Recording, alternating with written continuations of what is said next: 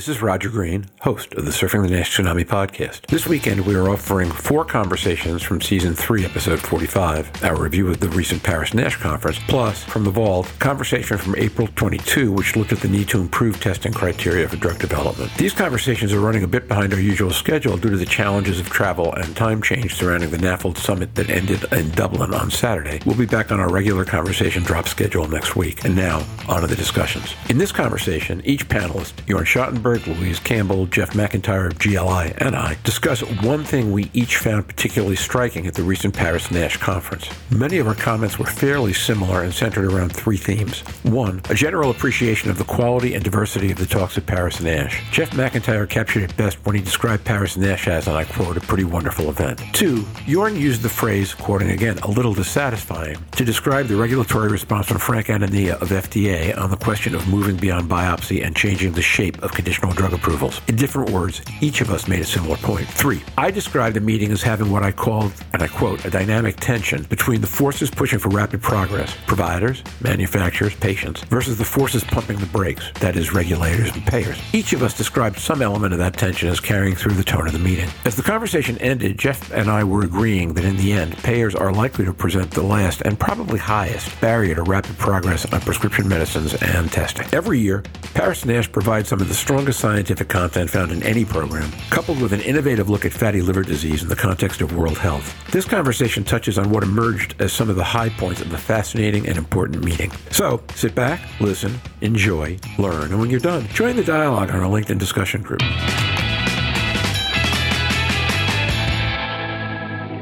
Plan for this episode is really simple. Each of us is going to talk about one thing we found particularly striking. Then we're going to talk a little bit about global takeaways, and then we're going to go back through the agenda. Since two of our panels, Jeff and Jorn, had the opportunity slash privilege to be on panel for the last discussion, I think that probably forces you to think about what you found most striking in the meeting in some way, shape, or form. So I'm going to invite one of you two to go first. Jorn Schattenberg. I'll just say that Paris Nash is among my um, premier meetings. I've been visiting, I think this is the eighth, they said, and I've visited a lot of them, not all, and I think there was some breaks due to COVID too. It has a certain magic to it being a think tank that addresses so many different topics. Some topics are really out of the box. I mean, we've seen a lot of topics that we heard before, so you might have wound up thinking that some sessions didn't bring you all the new information. On the other hand, if you're not deep into the field, I think most aspects that are moving the field now and critical to the field, you'll hear there eventually. It combines basic scientists, clinicians, mostly scientists and physicians, so very little allied health professionals, obviously, as we said, but it also has very prominent regulator appearance. And Jeff was there representing the patients. I think that was the only patient representative, really. The sessions where Frank Anania was invited, I, I realized that most of the discussion actually went toward him, and it rephrases how the field is in need for guidance from regulators to find the right way forward, and the dialogue with the regulators is needed. So, bottom line, I think many different aspects. Currently, the regulatory questions how do we go about moving beyond biopsies in conditional drug approval was for me a very dominant theme that came up in a number of sessions. I think a little dissatisfying answer, but maybe we'll get to that later on. Well, I'm sure we will, because um, that was where I was going to start. Also, go ahead, Jeff. Jeff McIntyre. Yeah, I think I would only say what Jorn said in different words. I mean, my takeaway from it is that it is a pretty wonderful event. It was fascinating to see, to me, the combination of Arun Sanyal coming from the United States and putting it together with his French colleagues. And so there's this interesting blend of like American and European perspectives that would sometimes clash, that would sometimes defer, that would sometimes agree and kind of see where that ended up at. And as Jorn mentioned, one of those points was when Frank Anania from the FDA, when the regulators came in, and to me took a little bit more of a harder line than I was expecting in terms of clinical trials and the use of biopsy. You know, specifically talking, I think the phrase he used was real world outcomes often in that. It was an interesting conversation. I think, um, as I remarked in the last panel, maybe it's Paris, maybe it's first time back, but there was just a little more general sense of optimism, or at least there was that lack of sense of doom, if you will, or despair, because we do have a couple of drugs in the pipeline right now that look like they could be poised. They've got good chances for approval, it looks like, and it's not the panacea that I think a lot of people have been talking about. But there is that kind of sense of optimism, and I think that probably flowed over into the conversation about a lot of the excitement around non-invasives, and then to have the regulators come in and basically put a body check onto that was pretty enlightening. And so it was interesting to see kind of the variety of reactions to that across both researchers and industry, and even within industry, phase three versus phase two folks, as well as kind of the whole diagnostic sector. Also, really, really interesting conversations. Louise, you want to go next? Louise Campbell. The one thing that I was surprised at, there was a round table, an industry round table. There was Madrigal with Rebecca Taub, there was Novo Nordisk, and I don't know the chap's name. There was also Intercept and another company, uh, Inc. or something like that. There was a discussion amongst them about the hard endpoints for currently the FDA and what industry and the trials are centered on. And it was Novo Nordisk that raised the point that if all of your, you collect an awful lot of information in the trials, if your information and your other results support your biopsy and you have overwhelming data, maybe it was time to take this evidence to the FDA to say everything is correlating and to ask the question we all now have this strength of data. Can we look at changing the endpoints? And I know Frank was harder than you probably expected him to be, but maybe we're just getting ahead of ourselves. He was particularly keen on combination therapies of drugs that have actually independently haven't been proven to be effective yet. He was stressing that point, which arguably is correct for the mechanisms, but he was particularly on the safety side. That surprised me. There is a wealth of data in the clinical trials, and Rebecca Taub was also right. They only want to hear what we have, and that is the main outcomes that we have to prove, but also deep diving in that data may produce the evidence that we want. We've discussed it here multiple times, so maybe it's time with Nail NIT and places like that. So I thought that was an interesting discussion, and I wasn't expecting it from industry. That's interesting.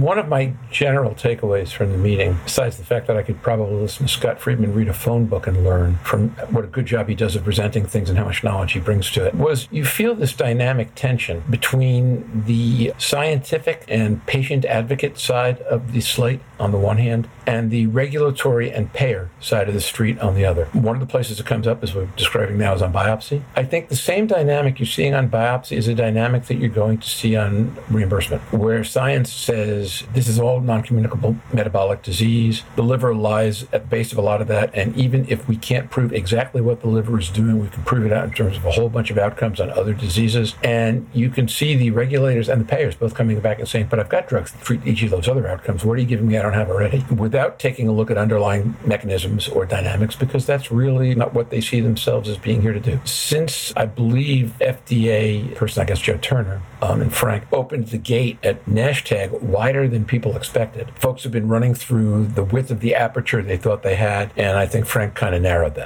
But by the way, if you think that was narrowing, stay tuned for what payers are capable of. So uh, I think one of the things this podcast is going to start spending more time on is how to create a common dynamic there. And Jeff will actually want to work with you guys on that because I know that's a real Global Liver Institute mission as well. It is. It is interesting to hear you kind of say it with that chronology, if you will, because I think we're eager to point to Turner coming in to NASHTAG from off of the GLI's externally led patient focused drug development meeting that we had for them, where non invasives and kind of the pushback against biopsy or, or kind of this antiquated biopsy that we have now was a real through line in that meeting. I mean, I think, and through no design of our own, we just let the patient speak, but we've had the confirmation at NASHTAG and in a separate meeting with Turner as well that he was really kind of began to hear that. We've mentioned at Paris NASH also that the distinction between pushing only for NASH resolution and not just stopping NASH progression was something that kind of figured into that a little bit as well. And if you rely on biopsy every time just to kind of pull back NASH progression and to maintain, if you will, that just can't be scaled. And so it's interesting to see Frank Anania come in and, as you say, narrow the aperture a little bit more so. And I think that's justifiable where we are right now. But as we mentioned, data will lead the way, but it's going to be the patient storylines that are going to provide a lot of the energy to be able to eventually make this uh, change over. You know, Jeff, I agree with that. Everything I know from what I did in the industry before I started doing this podcast says that energy is more likely to revolve around payers than it is around regulators. That even if regulators require biopsy for approvals, if payers then do not require biopsy for reimbursement, which sounds like a virtually insurmountable wall given how many people are going to need the drugs, then in fact that will be a hiccup and it will slow us up a little bit. But once drugs are available, will not meaningfully change the scope of progress, maybe just slow the pace up a bit. If payers believe that they're going to require biopsy and are only going to look for progression, then that will have a mammoth impact on what happens. Yeah, I would agree with that. This has got to be a two part strategy. And I think that particularly points to the power of the patient in this, and not just the power of the patient voice, but the power of a well organized patient voice, being able to go forward and partner with both industry, to be able to partner with our academics and the KOLs, um, to partner with everybody on this because otherwise it comes across as this kind of, I don't want to say self centered necessarily, but it comes across with a much more self interest on this. But if we as patients can be supported by the industry in order to be able to have those sort of conversations with the payers while we're going through these other processes with the regulators, then I think that that will set us up for more success down the road. With apologies to Jorn and Louise, one more U.S. centric comment, which is, and I don't know how this plays outside the U.S., but in the past, people have had success looking to employers as a source for good leverage. If you talk about the bad outcomes that are likely to that are associated with liver disease, a lot of those have to do with work time lost, quality of employment, presenteeism, stuff like that, that employers understand. And payers are less likely to respond to industry or frankly, even to patients than they are to employers or to patients when patients come through the gateway of employers. So I, I think in the States, at least, and uh, Jorn, Louise, I'd love to hear your thoughts about how this is going to play outside the states. But in the states, Jeff, I think employers are going to be a key element in this debate as it emerges. Not at the regulatory level, certainly, but at that what happens when patients actually get treated level. I think you're right that maybe this is an area for The International Liver Federation, and to start to get into the work environment. The EASL Lancet report last year did prove that liver disease in all its guises is second leading cause of working lives lost. That is an employing problem. Yet I don't know any health and lifestyle and wellness in an employment occupational health, including a health service, that look at people's liver health or assess them. They might do an audit score, but you're not going to show it. You might do these things. We know that 42% of nurses are overweight. We're not great health models in some respect. So we can't get away from those figures. But Faiez Zannad in session one brought in a new dynamic that we're all trying to get NASH resolution and the context of how about opening it up to cardiometabolic outcomes as well as NAFLD and NASH outcomes because most people with NASH and NAFLD die of cardiovascular disease. So if the outcome of your drug is to stabilize NAFLD, not resolve NASH or NAFLD, but to help cardiometabolic health and survival, then you have an outcome that's measurable and that might get approval. So that opens the door. And he was very much on that multi morbidity pathway and our organ centric silos stop the use of good drugs that have already been approved to be tried elsewhere. So it did open up more of those discussions for that, that we maybe got the wrong endpoint. Just before I hang up my soapbox on that, Arun Sanyal was very good when he started his session, The Patient Pathway, that whilst we listen to these meetings and we slap ourselves on the back and we talk a good game, 80 to 85% of people with cirrhosis and end stage liver disease and 55% in the United Kingdom, I'm sure Jean will tell you what Germany's are, and several other countries get diagnosed too late. That is a failure, as he stated, of healthcare. So the FDA, unless we change this, leaves NAFLD and NASH, which is the biggest global disease that nobody's ever heard of, with no treatment options, even minor ones, and we continue to see a failure in healthcare because liver cancer and cirrhosis, as was shown in some of the data from the US, Vimal Mishra, is frightening, and they have no outcomes at the moment or options. And then now between Jeff and Louise and the points you raised, Roger, I think it revisits why Paris Nash is a unique meeting because there's so many aspects of the disease. We had the regulators, we had a cardiologist, and I heard him actually pushing us for endpoints. And this is something Frank Anania mentioned also. So we can learn from other disciplines here. I heard a lot of times that we don't have the surrogate that would substitute for an endpoint to approve a drug quite yet. Even the cardiologist says, you know, we've been looking at LDL or HDL for too long. We really were mandated, and happily we did, cardiovascular outcome trials, which is, of course, quite a burden for patients and developers. I have to say, at a lot of points in the meeting, I heard we need more data or